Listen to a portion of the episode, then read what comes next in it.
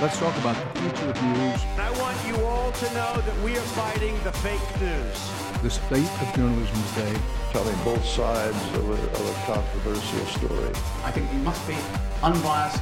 It's uh, honesty, fairness, uh, truth. That is our job. That is our job. That is our job.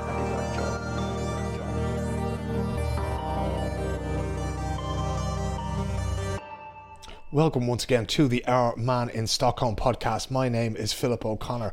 There are some interviews that you do that cannot be done justice by 400 or 500 or 600 words released by a news agency. Sometimes the whole conversation has to come out, and that is the case with the podcast that you're about to hear.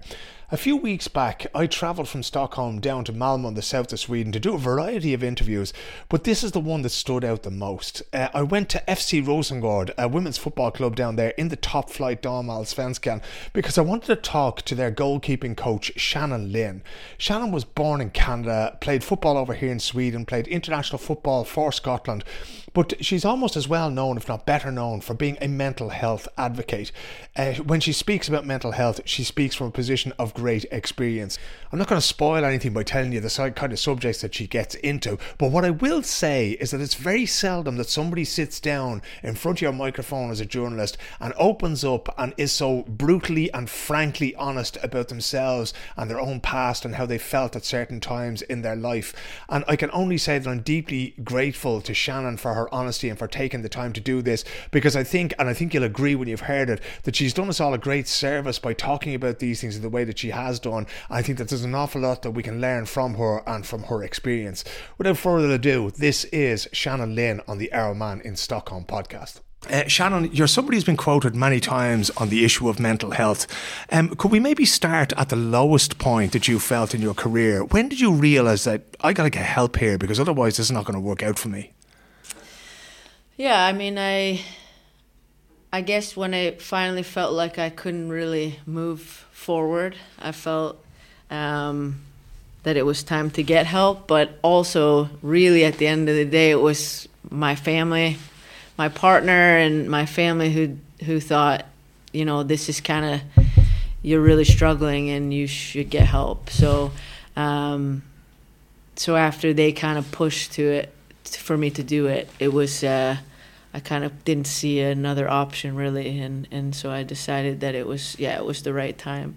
I think it's hard when when you know and you feel that you you probably I guess for so many years I knew I needed help, um, but you kind of put it aside and you don't I don't know you don't seek help. You feel like you're weak or you feel like you you just you're not worth it. I guess um, you feel like you should just be fine and you should just keep going and all these excuses you make in your head. Um, but in the end, when yeah, when the people that supported have supported me my my entire life, uh, which I'm very lucky to have those people, um, when they finally felt that it was just. Um, yeah, that they saw that I was just kind of crumbling. It was, um, yeah, I'm, I'm, proud of myself that I, I also kind of took their word for it and, and got the help that I, in the end, now I realized I deserved. Um, but yeah, that was yeah, that's kind of how it came about. um, there's two things that people talk about, and you've mentioned the help that you deserved rather than the help that you needed. How long did it take you to realize that you deserved that help even more so, maybe than you needed it? I think really, if to answer the question, not that I've really thought about it, but if you know, thinking about it right now is probably after I got the help that I realized that it's something that, yeah, not just myself, but everyone deserves. Um, yeah, first to go in thinking you, you don't deserve it or need it or whatever it is, and then and then maybe you're like, I need it, and then in the end, when you feel more of your self worth, you realize it's something that you actually deserve, hmm. um, which I believe so many people deserve, uh, or everyone.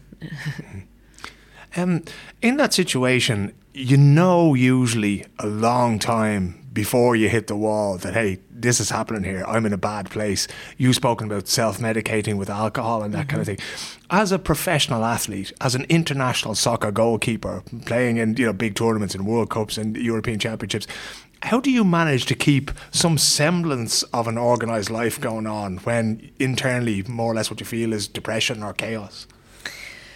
Yeah, I think uh, when I look back, it was so. I mean, my kind of initial, I think, with my you know mental health and probably depression or self doubt started a long time before this. But when I was 22, a real tragic thing happened to me where my partner passed away, and really traumatically. And um, I think in that moment, it's when people actually are there for you and realizing like you need, you know, you need help and you should get help and uh, you're depressed and this and this and this and and maybe you know, and I I dabbled with with alcohol in that time, but then it was kind of okay, um, and came out of it. But like in those moments, it's like that's when when something really big happens is when people realize you need help.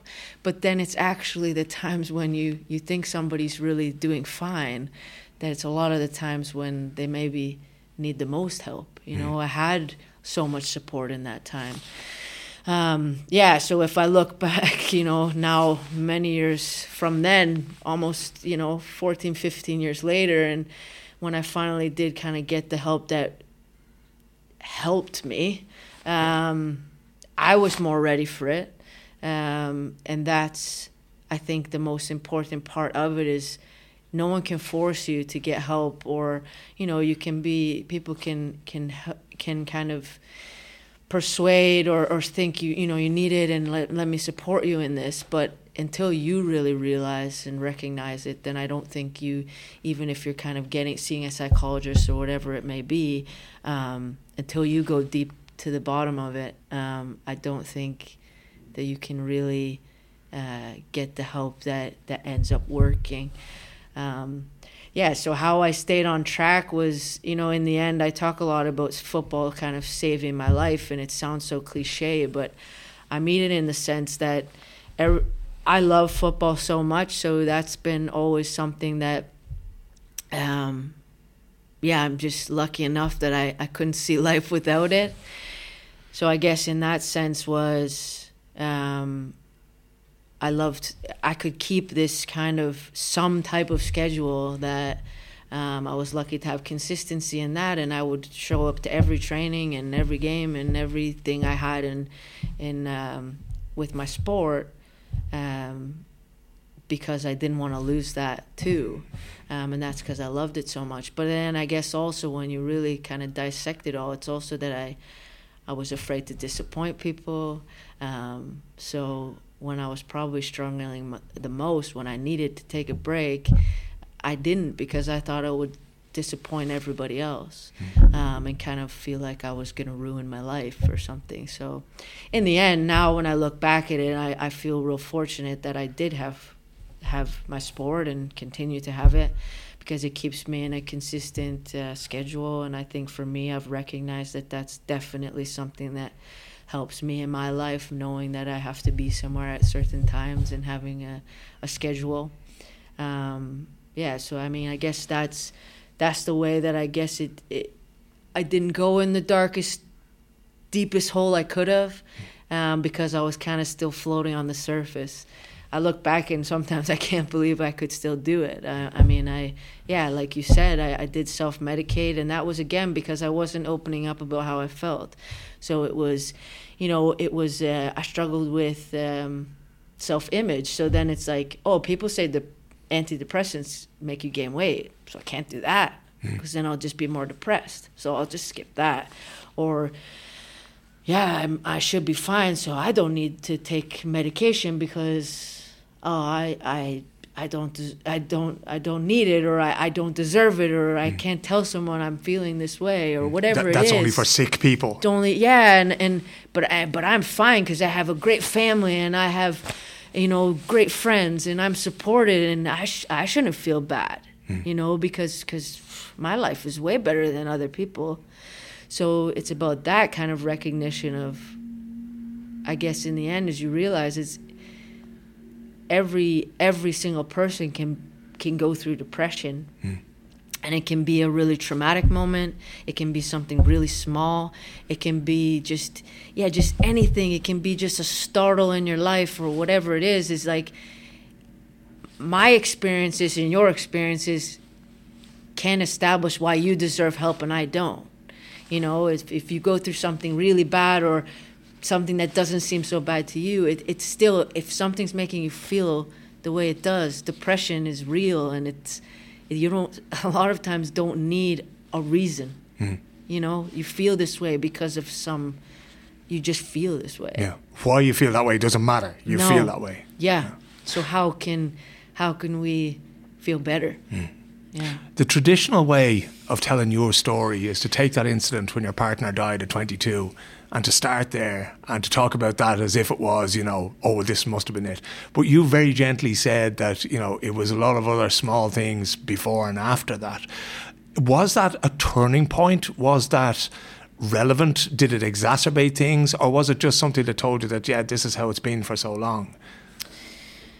Yeah, again, I think it's like always in retrospect, you kind of wonder, you know, what it was. And probably for many years, I thought I was feeling this way because of that event, you know, and that horrible event. And but maybe that's what brought up me feeling a little bit at at that moment in time that I could open up more about how I felt because I had a reason Yeah.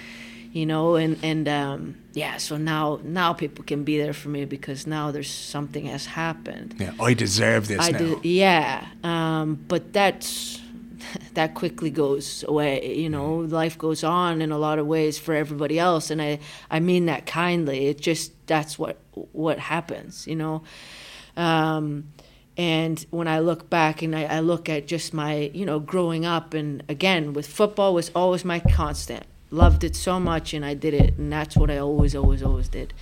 But you know, I look at when I growing up, and I, I didn't feel, I, I didn't know who I was or who I wanted to be, or I just played football, and that was what I guess I was like. That's what I do. But I had other interests. I liked different music than my friends did, but I, I needed to keep that. You know, I wasn't strong enough to. How bad were those bands that you couldn't admit to liking them? yeah, exactly. you know, I needed to like the the, the bands that were um, mainstream. Yeah. You know, and but in the end, it was that wasn't me, right? So or the different clothes you wear, whatever it is. It sounds so simple, but it's like I couldn't I couldn't be who I really wanted to be because I didn't have the confidence. Yeah. But that's the thing. I um, think, especially as a, a young person, maybe even more so as a young woman, you want to fit in. You want to be part of the tribe, and yet something in you is saying that you're not. You're that little bit different, and you don't have the courage to be able to say, "Hey, this is who I am," and you're going to have to accept me for that, or I'm going to have to go somewhere else. Yeah. Was that something? Did you find yourself maybe as a teenager? Really trying, making that effort to fit in and to go, okay, maybe I have to quiet down these parts of myself. I think sadly when you're an athlete and not sadly that's maybe the wrong way to put it but when you're an athlete and you're a good athlete you fit in kind of in a way already. That Yeah. was kind of the way I fit in. But I guess for me I didn't feel I fit into where I wanted to. Yeah. you know I fit in in the you know jocks and I was a good athlete. But uh yeah probably in the sense of what i kind of the stuff i was you know i, I had other interests. I i just because i wanted i needed to fit into that i i didn't really um i guess yeah explore kind of other things and and i don't mean that in there's no sympathetic way i mean it i just think back and i'm like oh i really you know i i liked uh, yeah, just different things. And then, but then when I look back too, is like I I did successfully do something in this because I I spoke to everybody. Yeah. Um, and I'm known to be a really, you know, kind person that kind of sees everybody for who they are, and so I I can now say that proudly. You know, I. I you know now when I speak about myself, it's a lot. I'm a lot kinder. Uh, I see good things, you know, and, and I when I look back and I think about when I speak to my friends that I've I've been friends with for 25 years, it's uh, there's people I'm like, yeah, I remember this this person. They have no clue what I'm talking about. Yeah. But it's because I I like I, I I got to know a lot of people.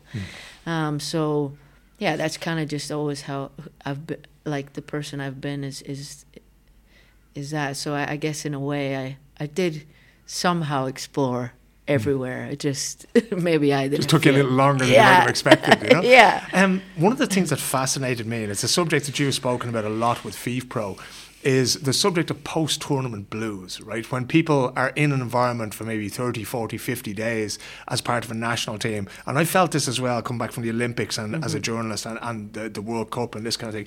And you arrive home and you put your bag down the hall and it's just awful because all of a sudden all this buzz is gone. All these people you're surrounded, but they're gone. How did that affect you when you were playing with Scotland in the World Cup and the European Championship? Was that another dark hole of self medication kind of thing that you went for? Yeah, I think for me it was probably less of that in the sense of of uh, it didn't really heighten any of you know the depression that I've been through. It's it's more that you know the recognition of though like you're in this hyper focused kind of mm-hmm. environment and you you put everything you have into it and then did that hyper focused environment distract you from your depression? Did it give you you know some sort of a buffer between you and that? Yeah, probably, but I think it's like for me it's even though it's quite crazy when I look back because I was in the national team for this is how I don't take for granted anything. I was in the national team for 11 plus years and I was in every single camp that from day 1 to to the end that I could have been in, but every time I was so scared to not get selected. Um, I was only ever the number 2 is was the the most uh, success I had was being the number two goalie for Scotland. I never got the number one spot. Um, so I think for me, it's like I hear stories of the you know post tournament blues, and it's a real, real true thing. And it's because you're in this hyper focus, and and I mean, in speaking to others, it's even if you're successful in tournaments or you're not, there's always these different emotions in in the way you're going to feel because you're this is not real life necessarily. Mm. You're in this period of time that's going to end in two, three weeks, four weeks, or two, you know one and a half months if you're successful in the tournament. So I mean, I think for me it was more that it was a bit more.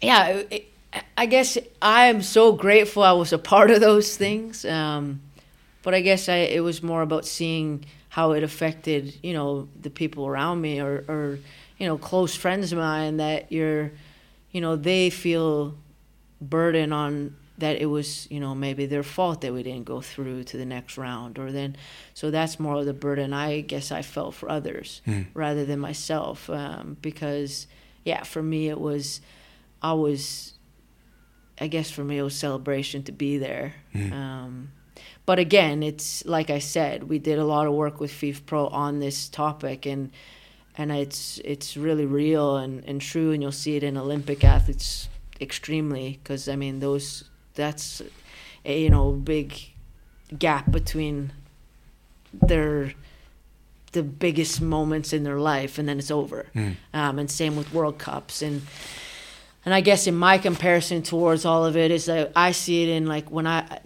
when we worked with this, I was going to retire. Hmm. So yeah, it's a larger scale of it, but the way I looked at, I used a lot of the tools we spoke about, and when I was coming into retirement is um, because that was yeah okay, it wasn't this hyper focused time. It was a lot of years, but it was a lot of years that that were ending Mm. So I saw the same kind of emotions in that sense of something so important to you coming to to an end. Mm. Um, so I guess a lot of my emotions come came from, or my connection towards the post tournament blues conversation felt a lot towards coming into retirement, and um, and that became another thing that I think we need to be better at um, talking about is because again I was lucky because I I could choose my retirement, mm-hmm. but a lot of players don't get to choose when they retire because of injuries or, you know, health problems or whatever it may be. So, mm-hmm. I think that kind of can there's similarities in it, anyways, mm-hmm. that I found. Um, again, it's longer times and stuff, but it's yeah. something coming to an end. When you look at the game now, from when you started and you played college, was it college ball in Indiana you played? Yeah. Yeah. So from that time then to where you are now as a coach with FC Rosengård here in Sweden, have things improved in terms of because of your own experience? Do you see not necessarily? We're not going to talk about specific players here, but do you see when somebody in your life is in trouble? When somebody in your life maybe is exhibiting the same behavioural traits that maybe you did when you were in trouble, and can you help those people? Is the game good at helping people who find themselves in situations like you were once in? Yeah, I think you can see, you know, that now more than ever we're we're talking about it uh, you know mental health a lot more and trying to normalize it. We have a long way to go. I think it's a really difficult thing to um, to get right i guess. But for me it's like a massive part of it is is can we just listen to people more? Um, and that can be through yeah body language or you know one word or or you know just having this open ear to listen to people before judging. Um, yeah can we just be better at at that? And and I would say that yeah me, like in the years I look back on definitely we've come a long way.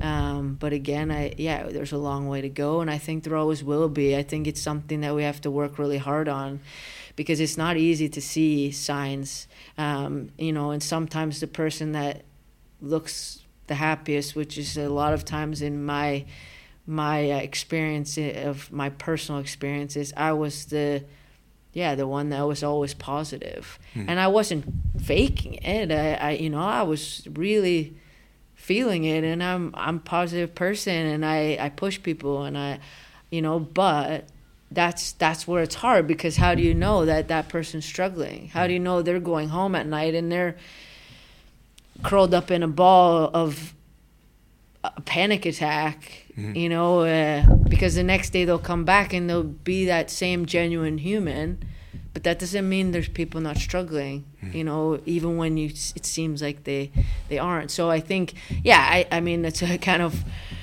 roundabout way to answer your question, but I think we're better at it. But I think again, it, it takes a lot of, of effort um, from from all of us as human beings to be there for each other. But it's it's asking it's asking how people are, and it's it's listening to the answer. Mm. Um, it's not just expecting that people are good. It's you know it's um, yeah trying to get to know people, trying to build relationships. Um, yeah, just trying to to be better at that. But again, I don't. I think that's at the end of the day, it's it's not an easy thing. Hmm. It's e- the easy thing is that we we keep doing it. Hmm. You know that we have to remind each other to keep doing it. But I don't mean that it's just like bang, easy fix. Yeah. It's not going to be, because I don't know if you've ever been to a psychologist, but when you finally break down and you go to one and you're ready, um, they're not magicians. Mm that's where know? the hard work starts. That's where the hard work starts. That's where it really starts. That in the end, you sit there and you think, "You want, I want you to fix me," but you guess what? You can only fix yourself with support, help, guidance, tools. Um, but yeah, when you finally break down and get there, it is where the hard work starts and it is where you're going to have emotional breakdowns and you're going to have sessions where you're speaking about things and um, you're going to leave there feeling exhausted. Take a break. Recognize that you've just had a marathon of a run hmm.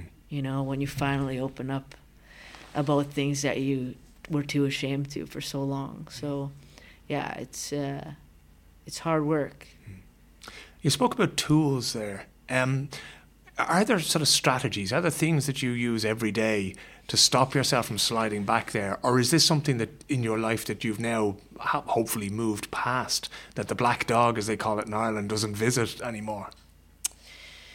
There's a good song called "Black Dog" Led Zeppelin, Arlo right? Parks. It's, oh, oh, Arlo Parks. Okay. Yeah, it's a beautiful song actually, but um, yeah, it's uh, I guess it's yeah, the, I don't know any how to say any specific tools of, about it, but for me, it's been more about trying to be nicer to myself, trying to take small breaks um, when I need it.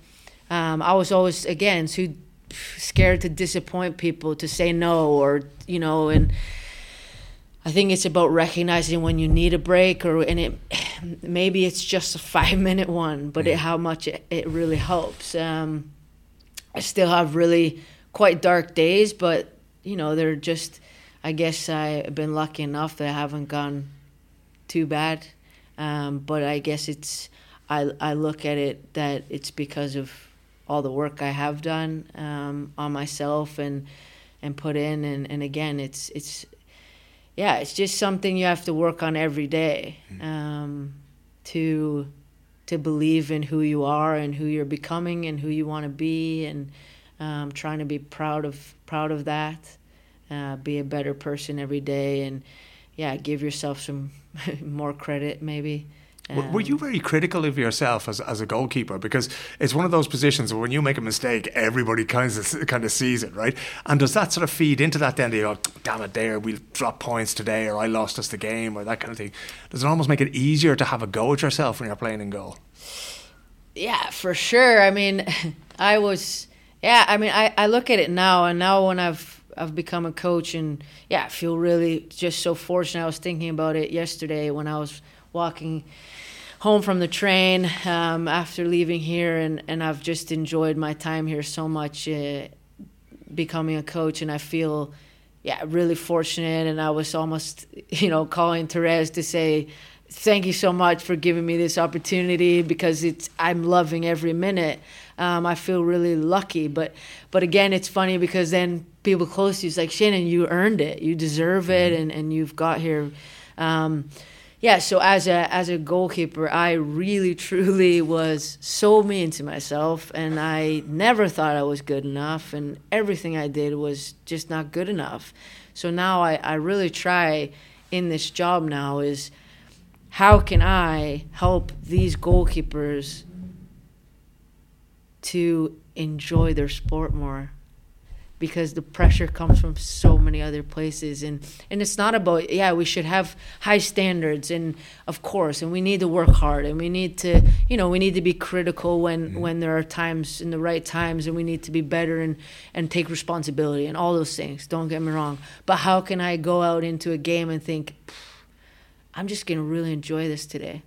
And i might make mistakes. Mm. and i probably will and so will probably many people on this pitch. But how can I still credit myself for the good things or the things, you know, how can I enjoy this more? It's a sport. Mm. This is supposed to be, you know, the thing we've loved since we were little kids or whenever you started playing football or doing what, whatever you love, whatever it is we love in life. You know, too many times we, we are so hard on ourselves. Like, how can we just have enjoy things more? It's uh, it's what I'm really trying to do so much for these goalies now is, yeah, just reminding them that at the end of the day, like we're preparing you as much as we can for for a match that you know on a Saturday, Sunday, whatever it is. Mm. But now you're prepared and you're ready, and and go try to just enjoy this game mm. without all the noise. You know, be the best version of yourself, kind yeah, of thing. Yeah, exactly. And and it's it's not easy. Don't get me wrong. This, yeah, the voice inside is sometimes the usually the worst critic. Yeah. Um, were you ever bothered by something a TV commentator or somebody writing in a newspaper might say, or were you your own worst critic? Would you say? I would say I was my own worst critic. To be honest, probably not many people were saying much about me, so I didn't have to, I didn't have to worry. No, I say that in laughing, but I mean truthfully, it's the game has come a long way now, where there's there's more of that, and that's what else. It's it's truly like it's it's women's football is growing and it's incredible and it's so much more coverage and it needs more and it needs more and it needs more.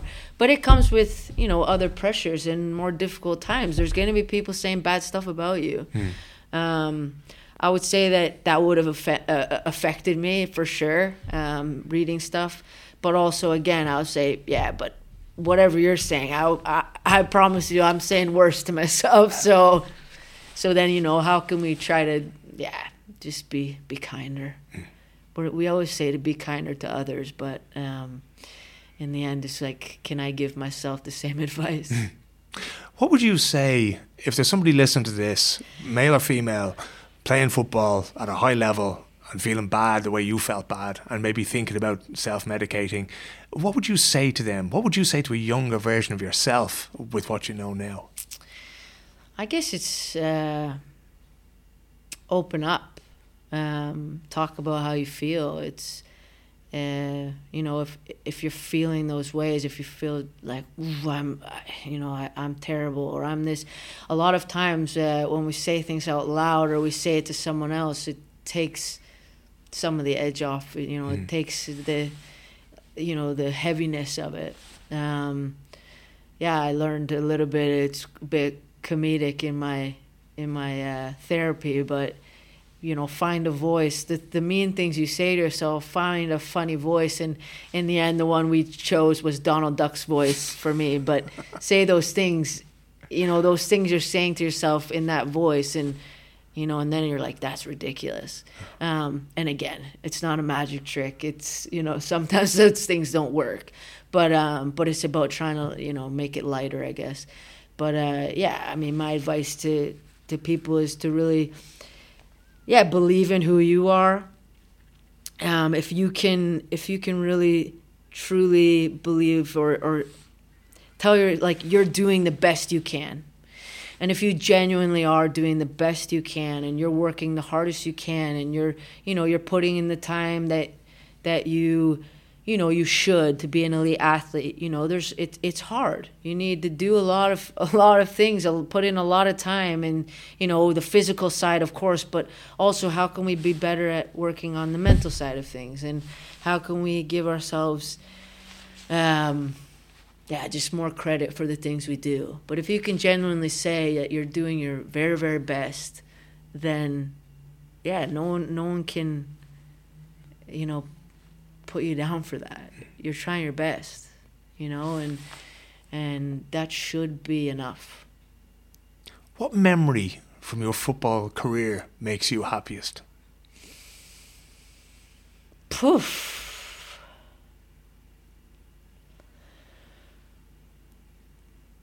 It's a hard question because there, yeah, crazy enough, there's there are many I would say, but when I felt like I was like superwoman was a time when I was maybe 15, um, and it was the first first year or two that I was a goalkeeper, um, and I played for a team that didn't win a lot, and we played in this tournament against uh, a team that didn't want me at the time. You know, I was uh, unknown or whatever, and and I I remember having the game of my life, and and I remember feeling so genuinely proud and happy, and um, I guess those are the moments that felt the best when when you're so. I guess you're you're naive and.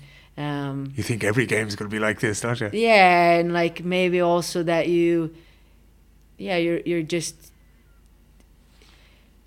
the pressure was was not the same. You were mm. playing a sport because you loved it, and again, it was the first couple years I even played goalkeeper, so I I didn't even really know much. Mm. Um, but how, it's like how if I could think back to that moment, it's like how much fun I had, mm. really, and that's when I played the best. So it's like all these cliches about can can we be in our best moments and have the have the most fun is is really when we perform the best. Um, and it sounds just so silly, I guess. And would that be? fun? But that's the advice that you're giving to the goalkeepers that are in your care here at FC Rosengård, right?